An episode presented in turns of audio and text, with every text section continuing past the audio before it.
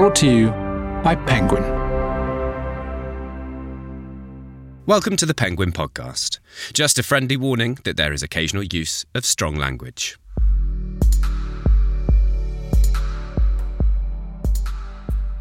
there's a voice that's just like thinks of the yesterday and the birthday and the presents just like such bullshit lily you know like, because Hello and welcome to the Penguin Podcast, named Best Branded Podcast 2020 at the British Podcast Awards. This is the place where writers and artists choose a series of objects that have inspired their work, and we get to see a little of what makes them tick creatively. I'm Nihal Arthanayake. Today, of course, as always with the Weekly Penguin Podcast, I'm broadcasting from home, so excuse any of the noises that may be going on in the background as my 12 uh, year old son tries to homeschool himself. My guest today was the youngest model to feature on the cover of British Vogue, aged just 16. Listed as one of the top models of the 2000s by Vogue Paris. In 2011, she graduated from Cambridge University with a double first in history of art. She has acted in films such as The Imaginarium of Dr. Parnassus alongside the late Heath Ledger. And as well as being an entrepreneur, she is more recently known for her active interest in the environment.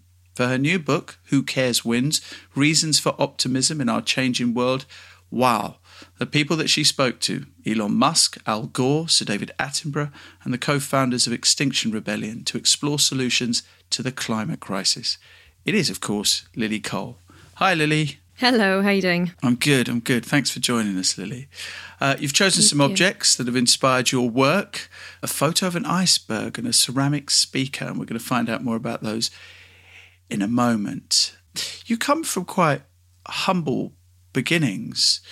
What do you remember of those early years that have really helped shape who you are today? I think one of the things that maybe gives me, I wouldn't say unique perspective, but a certain perspective is that I've had very, very diverse experiences. So, growing up in a kind of quite poor environment with a single mother who's disabled and watching, you know, just being part of that reality, um, and also traveling around the world and seeing um, many different communities around the world. Contrasted with also very privileged experiences that fashion and film and, and technology in those worlds brought to me um, maybe just gives me a kind of diversity of experience. And I try and bring that, I think, to the book um, and to the different voices I try and bring into the book because I think it's really important that we listen to diverse voices and we create dialogue between them. Now, of course, the threat of climate change is something that uh, thankfully most sane people admit is happening. But it was the hole in the ozone layer that was part of your childhood, wasn't it? Yeah, I have a very distinct memory of learning about the ozone hole. It was a very kind of abstract, surreal threat. Um, and I use that story in the book as an example of optimism because in recent years we've managed to turn that corner and the international treaties that were signed to change the chemicals that were causing the ozone hole depletion are working and they expect that within this century the ozone hole will close um, so that's an example of how international agreements can be made to solve these problems once we discover the problems. And we could then apply that logic to the other problems that we face today. What was, and I guess there's not any one switch or catalyst, but when you started to feel more optimistic about what could be done rather than just being in some ways overwhelmed by the task? It's just more a kind of attitude to life that I believe if you strive to be optimistic, if you strive to be positive and active in that optimism and um, positivity, you're more likely to create positive outcomes. And also, by the way, you're more likely to be happier on the on the journey towards those outcomes. Um, and then you can then apply that logic to, to any problem and to any situation. And it happens to be that the environmental one is one that I've concerned myself a lot with in you know, in a decade plus thinking about. And it is terrifying when you look at the data of where we're headed. And I guess for myself, I keep going back into that exercise of focusing on solutions, trying to be optimistic, which is not to say I always succeed. It's not to say I wake up every day, you know, jubilant and happy and thrilled about everything in the world. It's a kind of training to, to keep striving to focus on the positive, focus on the solutions, because I think it's in doing that we're more likely to to find the solutions and um, achieve the solutions we need. How should we speak to children, especially young children, about the environment in a way that does not terrify them, but also uh, engenders feelings that they will be the activists of the future? I can only speak in my own personal experience. I don't say it's right, but it's what the choices I've made. I don't speak to my daughter in terms of like the threats or global warming or any of these kind of more scary and abstract elements of the situation. But we do talk a lot about just the relationship to nature and just trying to be mindful around waste. David Attenborough, who I had interviewed and I, I wrote about in the book, when I asked him what should we all be doing? The simplicity of his answer, which was just stop waste and think about waste in terms of everything energy, food, everything we're using and consuming, just try and reduce the wastage. That to me feels like a very simple message for children in terms of their relationship to the material world that's not scary, but helps us be mindful of the way that I guess we engage with stuff in the material world. It's interesting that you, in the book, are very conscious of your own privilege and how sometimes the environmental debate can sound very middle class. Mm-hmm. What do you think the challenges are to make sure that everybody is included in this? Because it does affect everybody. But sometimes it's, you know. That's the great uh, irony in a way that it can become a very middle class, privileged conversation. At the same time, it's really a conversation about justice because the people who will be hardest hit by the impacts of climate change and already being hardest hit by the impacts of climate change are usually poorer and more marginalized groups and communities and countries. Um, so there's a kind of paradox there between the people who are often having the conversation and the people who it really impacts. And the fashion industry, of course, you know, we can't have a conversation with you without talking about that. Do you feel that there is a and you, of course, are not a spokesperson for the entire fashion industry, but th- there is a. Uh, I want to make that very clear, uh, nor would you wish to be, I can imagine. Um, whether there is a, a genuine passion to change the world or, or, to support environmental causes because of course we all know landfill for instance talking about sir david attenborough and waste i mean the amount of waste in the fashion industry is extraordinary isn't it?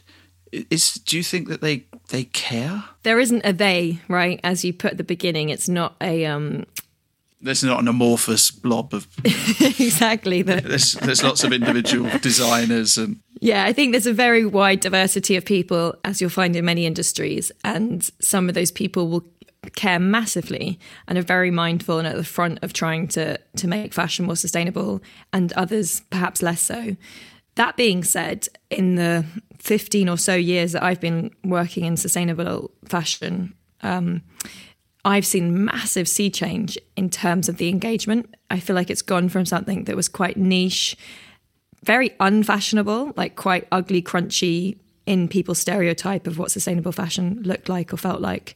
And it almost felt a bit, yeah, like anti fashion. Like I was like, criti- like critiquing the industry by engaging in that to now something that feels very mainstream and most of the big brands if not all of them are doing something to try and become more responsible there are lots and lots of smaller brands and marketplaces being set up it's still got a long way to go but watching that trajectory makes me positive that it's going in the right direction do consumers drive the fashion industry's attitude to this? Or is it the fashion industry that drives the consumers?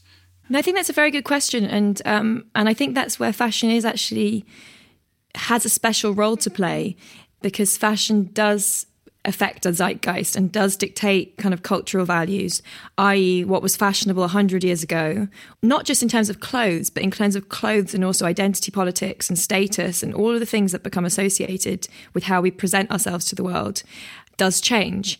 And so if sustainability becomes more fashionable and you start seeing more sustainable ideas in Vogue and kind of big magazines and with the big designers, I think that does have a kind of residual effect in the rest of culture. That said, there is a backwards forwards always, right, between consumers and businesses. And the change is also being driven by the fact that there is a cultural zeitgeist that is moving more in the direction, I would say, towards um, sustainability and fashion is also following that. So I think it's a it's a dance, but fashion has a an interesting role to play in that dance. Um, let's move on to your first object, Lily. Um, which is an iceberg, funnily enough. Tell us why uh, this photo uh, of an iceberg is important to you. So I thought about what I had in my room that I've been writing in, and I did have for quite a long period of time towards the end of the writing the book two photos up um, that I'd taken myself. I have an old Hasselblad um, camera that I'm privileged to shoot um, throughout the year, and I print out some of the pictures that I like, and these two ended up on my wall. And one of them was of my daughter with her cousins, and um, and the other one was of an Olafur Eliasson artwork called Ice Watch, where he brought icebergs from Greenland to London. We did it around the world, but the one I saw was in London. Um, put them on the pavement next to the Thames, and then just left them for a few days while they melted into the pavement. And it's a powerful image for me because it's a reminder of what's going on I think that's part of the problem with the environment. It's so easy when you're not living in Antarctica or the Arctic or next to a waste site, disconnected f- from what's going on, to remember it and to therefore make it part of our thinking in an everyday way. Um, but the reality is that ice is melting at a very rapid rate, accelerating rate. Apparently, there's 10,000 icebergs falling into the ocean every second, which is just mind boggling. That photo was a quite beautiful artistic way to just try and stay connected with the with the real reason why I've you know been writing this book and for spending this time in this way. Getting the language right, advising, not lecturing, not preaching, mm. is interesting. Who of the people that you spoke to do you think got the language right? One person I did who comes to mind in answer to that question is John Francis in the early 1970s. I think it was 1971. There was a big oil spill in San Francisco Bay, and he was so affected by it that he just made a personal decision at that moment in time to try not to be responsible for any oil usage. And he just started walking everywhere. And he continued doing that for over 20 years. And then he comes up again at the end of the book because he gave this amazing message to me. He kept having to engage in these debates with people about walking and what impact that had. You know, people would question it and say, how's that going to change the world? And so eventually he thought, I'm just going to shut up. And for 17 years, he didn't speak. He did a PhD in um, environmental studies. And to get to university, he walked across America. And it, he did it in a kind of casual way. It took him seven years to walk across America. And because he wasn't speaking, he would said he just listened and he listened to everyone, whoever he met on his path. When he got to the other side of America, to the east, he on Earth Day he spoke for the first time because he felt like he had something to say. His realization was that the environment wasn't just about writing laws and dealing with pollution. The environment begins with us because we as human beings are inevitably a part of the environment. And so it begins with us and our relationship to each other. And if we're not able to heal our relationships to each other, i.e., by listening to each other, then we'll be forever creating what he calls band aids to fix uh, to fix problems. He wasn't in any way preachy. You know, how can somebody be preachy if they've been silent for 17 years? Um, quite the opposite. Yeah. But it was through example and through that insight that maybe is one of the you know struck struck a very deep chord with me. Let's move on to your next object, uh, Lily, and uh, it's a drum. Tell us about the drum and why you wanted this to be one of your objects. Got it here because I thought, how can you say a drum and not have a drum? Yes. Yeah, this is wow. a super special drum that I visited my mum recently, and found in her house and I was so excited to find because I just lost it for over 10 years. I got this drum when I went to visit the Bushmen or the San as they're called in Botswana when I was 16, 17. And it's a beautifully, beautifully made small drum by them. What was it about them? Because they, of course, you write about them uh, in the book. Um, well, the example that I give in the book is not so much about the way they lived, it's more about the kind of contrast between humanity's history, which they represent in many ways as gather hunter communities, and modern day systems like diamond mining in this instance because I was going out there to yes, meet them to understand jewelry, yeah. yeah the impact of diamond mining on their communities and what we consider development I kind of was really struck by this challenge of the the argument that the fact that diamond mining has lifted millions of people out of poverty in some countries in the world. And then that money can be channeled into really positive things like healthcare and education, as arguably it had been done in Botswana. justifies the kind of you know the kind of cultural environmental damage that the mining has had on gatherer hunter communities, as we like to call them, um, such as the San. When then you look in a bigger perspective, you realize that gatherer hunter communities are arguably much more advanced in many ways than us because they've been much more sustainable. They managed, you know, James Suzman, who's my anthropologist friend who took me out to Botswana in the first place, would argue that they're the most sustainable communities in the world and that we should be actually looking to them to learn more about how they managed to live for hundreds of thousands of years without destroying their habitats and their planet. Who who challenged your own ideas most of the people that you interviewed for Who Cares Wins? George Monbiot actually was a good cha- mm. a good challenge. He very generously read um, one of the chapters in the book and gave me some feedback on it. And he's quite, as he writes about, is quite kind of maybe critical of the idea that that capitalism can green itself and that we can kind of cons- yes. consume our way into salvation. And I do try and explore both sides of that argument throughout the book his thinking weighed in on that. The, the food chapter was a real headfuck, and it was probably one of the hardest to write. In the environmental movement around food, you've got really quite polarized positions of people, all of whom are very smart and respect, you know, respectable, with similar end goals, which might be sustainability, with very, very entrenched different ideas of how we get there. And so you have the kind of camp that argues that we shouldn't be eating any animal products whatsoever because it's destroying the planet and our own health, and not to mention animal welfare. And then you also have a group of environmentalists who believe that if you were to follow that argument to its logical conclusion, you would end up with huge monocrop kind of industrial cultures around soybeans and grains that's actually really bad for the soil and really bad for the environment. And that what we need is regenerative agriculture that includes animals in it, arguably in a kind of much smaller way and very different way to how we're doing industrial animal agriculture today. So that was a challenge to absorb both viewpoints and go on the journey with both viewpoints um, and be sympathetic to both viewpoints and try and work out where I landed. Let's move on to your next object, Lily, which is a notebook. So, you're not someone who's forever talking into your phone for voice memos. You like to write things down, nice and old school. I love the idea of writing is now old school.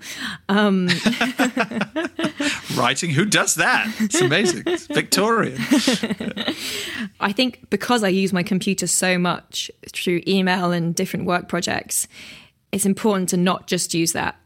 But there's something about sitting down with pen and paper and physically writing your thoughts that somehow just is a different different experience that feels better, I want to say. And also, you have then the possibility of rediscovering old thoughts, which I used to be mortified about. And I think one of, I wrote an, a will a few years ago on someone's advice, and I added in it, like, for all my, anything I'd ever written to be destroyed, like diaries, etc., to be destroyed when I die. And then actually, I was in my mum's house when I found this drum, and I also found these teenage diaries, and it was hilarious. it was so bad. I just quite loved the ability to just dip into those old thoughts, which of course you wouldn't be able to do if it was filed away on a hard drive somewhere. Are you still adamant that you want to destroy all those writings? What about your daughter's ability to understand who the teenage Lily Cole was through those diaries? Maybe. Would I want to read my mum's old diaries? Maybe. You get an insight because I mean I've just started reading some letters that my parents sent to each other in the '60s, and it, I, I find out things about them that I've ne- they've oh, never said nice. to me. Yeah, that's interesting. I think it's also the freedom. There's a freedom when you're only writing for yourself, um, and you don't think anybody's ever going to see it. That allows you to just to just say, you know, just write shit and like you know to not be mindful like like if you were dancing by yourself or singing by yourself is very different um, so i think it's yeah, that's true. trying to hold that protect that that freedom and that space is where i'm coming from yeah let's move on to your next object because it's to do with music and, and i adore music so let's talk about a ceramic speaker my starting point for, for answering the object question was what do I have in this room that I've been writing in? There's very little, but there is a ceramic speaker from which I obviously play music. One, because I love music, but also because it is itself a really beautiful object that I prefer using as opposed to playing the music from my computer, for example. Um, it was designed by a friend of mine called Yayo, and it's made in Stoke on Trent in an old kind of porcelain manufacturing, you know, where they used to make plates and cups. Yeah, amazing. Yeah, and as that industry has kind of declined in the UK, he um, had the innovative idea to start making weirder objects like speakers from porcelain. So, and it's got little holes in the top that you can put flower flowers, like make a little flower pot, um, or junk and paraphernalia. But yeah, it's a lovely little object. Do you have a very eclectic playlist when you're writing, or, or is there a particular genre you gravitate towards? Been listening to James Blake quite a lot lately. I listen to Ludovico, I cannot pronounce his surname, the classical musician Einaudi. And I quite like Spotify's radios where you can put one of their songs and then go down a kind of rabbit hole of similar related music. Um, a lot of old school music. I like um, if you put on Ella Fitzgerald, for example, mm. and then you again you put it on a kind of radio and you see where that takes you. It can be quite interesting. Let's uh, hear actually your dulcet tones now, uh, reading an extract, the audio version of your book. The question will always be what can we do to help? Let's just listen to that. We don't need a handful of people doing zero waste perfectly. We need millions of people doing it imperfectly. Anne Marie Bonneau, Zero Waste Chef. The first and most obvious thing to ask is can we waste less? Some voluntary opportunities to reduce plastic waste in our lives are simple. Stop buying single use water bottles, use Tupperware boxes, local farmers markets, paper or cotton bags. Some touch points are less obvious, such as using a moon cup rather than sanitary pads. Yes, it's hard to avoid plastic outright, and often it inserts itself involuntarily into our lives. Food packaging and kids' products are the areas I regularly battle with. It is ironic, to say the least, that we often use a material which will last up to a thousand years to transport the food and drinks we consume in minutes. I'm a diligent recycler, but I'm regularly disgusted by the size of my weekly recycling bin. Meanwhile, the new levels of plastic that enter your life as a parent are fucked up. An endless deluge of plastic toys, often given by well meaning friends or family, non biodegradable wet wipes and nappies, these baby plastics offer convenience and joy to us and our children in the short term, at their inevitable long term cost. My daughter oscillates between trying to persuade me to buy her the plastic junk we pass in shops and helping me pick plastic debris out of the sand in beaches, narrated by her sweet wisdom that it will choke or even kill the turtles. Sincere thanks to David Attenborough for that. That was Who Cares Wins, written and read by my guest Lily Cole. It is available to buy and download on the 30th of July. There's a link in the programme notes of this episode. How did you find recording the audiobook? It was interesting and challenging. Um, interesting because I hadn't read the book in a long time, and so it was quite nice to come back to and to verbalise it. Um, and the team I was working with were great. The producer was great. We worked with a local recording studio about 10 minutes from my house because of the lockdown situation. I live in the countryside, but amazingly, Penguin found this guy who'd built a studio in the back in his kind of back garden, and he was very sweet. So it was a nice experience. Nobody would, in their right mind, probably read a whole non-fiction book back to front non-stop for four days, let alone the one that they'd written. so four days in, I was really sick of myself. Um, but luckily, then I had a break and finished it a week later and feeling a bit more positive. now, uh, just a reminder whilst we're here, do remember to tell all your friends we're here as a Penguin podcast and rate, comment, and subscribe to it. You can also find us on your Alexa enabled device. How have you changed your own life since writing this book? based on the people that you spoke to and their advice? I definitely have reduced my travel a lot because that felt like a real point of hypocrisy and um, contradiction in myself. That was I was just felt uncomfortable. Increasingly, I've gone from vegetarian to being like not vegan, but very close to vegan and very mindful around if I do any animal products where they come from. I'm trying to just generally buy less but those were all journeys that I was already on. So it's maybe just continuing down those paths, if that makes sense. And trying, of course, as you point out, walk past a toy shop with a five year old. Oh my God. There's bombarded with plastic of all different colours. Do you know, Must in the back of my head, while I'm saying that, I'm like, there's a voice that's just like thinks of the yesterday and the birthday and the presents, just like such bullshit, Lily. You know, like because You mean she wasn't just given recycled paper?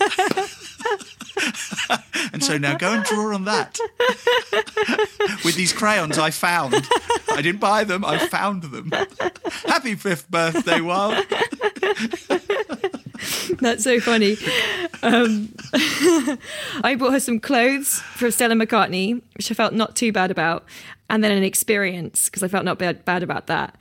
But of course, she gets other presents from other family and friends, which is so sweet and well meaning. And you can't feel like the child situation, if you live in a country that's privileged, you know, and I've been to countries where the kids have absolutely nothing. I was in Mozambique a couple of years ago and the kids were playing with a football that they'd made themselves through tape. Like they just wound up lots of tape and rubbish and kind of taped it into a circle to make a football. And you see these situations and you just realize kind of how disgusting it is in a way, how much um, many of our kids own and get.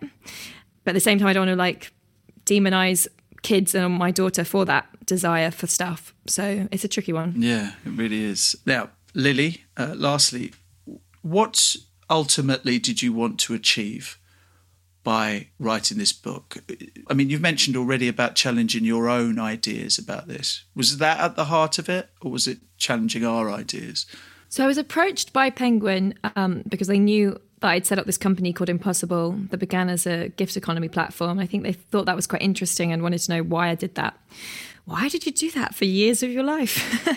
um, that weird curve. Um, so I started off thinking actually I'd put I had put years of my life into that platform and that idea and that it would be a good exercise to kind of write and clarify why and all the research that went into that and why I think gift economies are powerful and can help our societies in many different ways.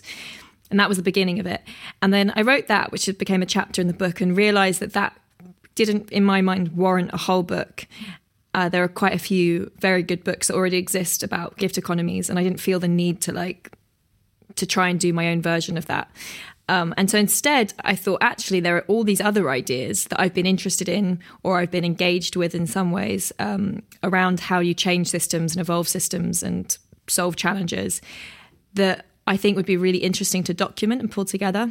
So I gave myself a much bigger task, rather stupidly, of, of um, timesing the workload by 12 to turn, instead of writing about one idea, writing about many different ideas. And Penguin liked that. And so that became the work. And in terms of what I hope it would achieve, for anybody who reads it, make them feel empowered and inspired.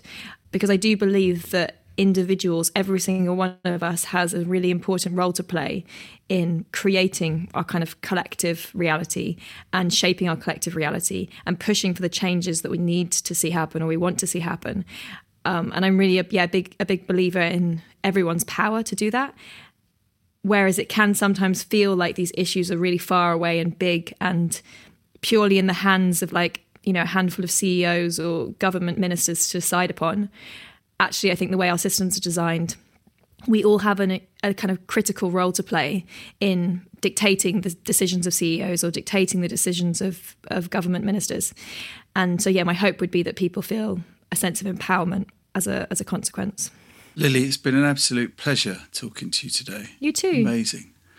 Thank you so much. Did you feel empowered? I did. There's so much innovation in the book, and often, uh, and I guess George Monbiot would may take issue with this, but that industry investment for capitalism really can provide so many of the solutions to this. Mm-hmm. It's a really fascinating read. Sometimes it's a head fuck. I'm not going to lie. Uh, I don't know why I'm telling you that. You had to write it. It must have been a massive head fuck for you. But um, it is. It's so. It's it's brilliant. After Monica discovers an abandoned notebook in her cafe, she is taken on an unexpected journey of love and friendship. Through the honest story of six strangers, the notebook becomes a symbol of truth and connection. One of Julian's self portraits had hung for a brief period in the National Portrait Gallery, in an exhibition titled The London School of Lucian Freud. Monica clicked on the image to enlarge it, and there he was, the man she'd seen in her cafe yesterday morning, but all smoothed out like a raisin turned back into a grape. Sad, funny, and true to life, the audiobook edition of The Authenticity Project by Claire Pooley is available to download now.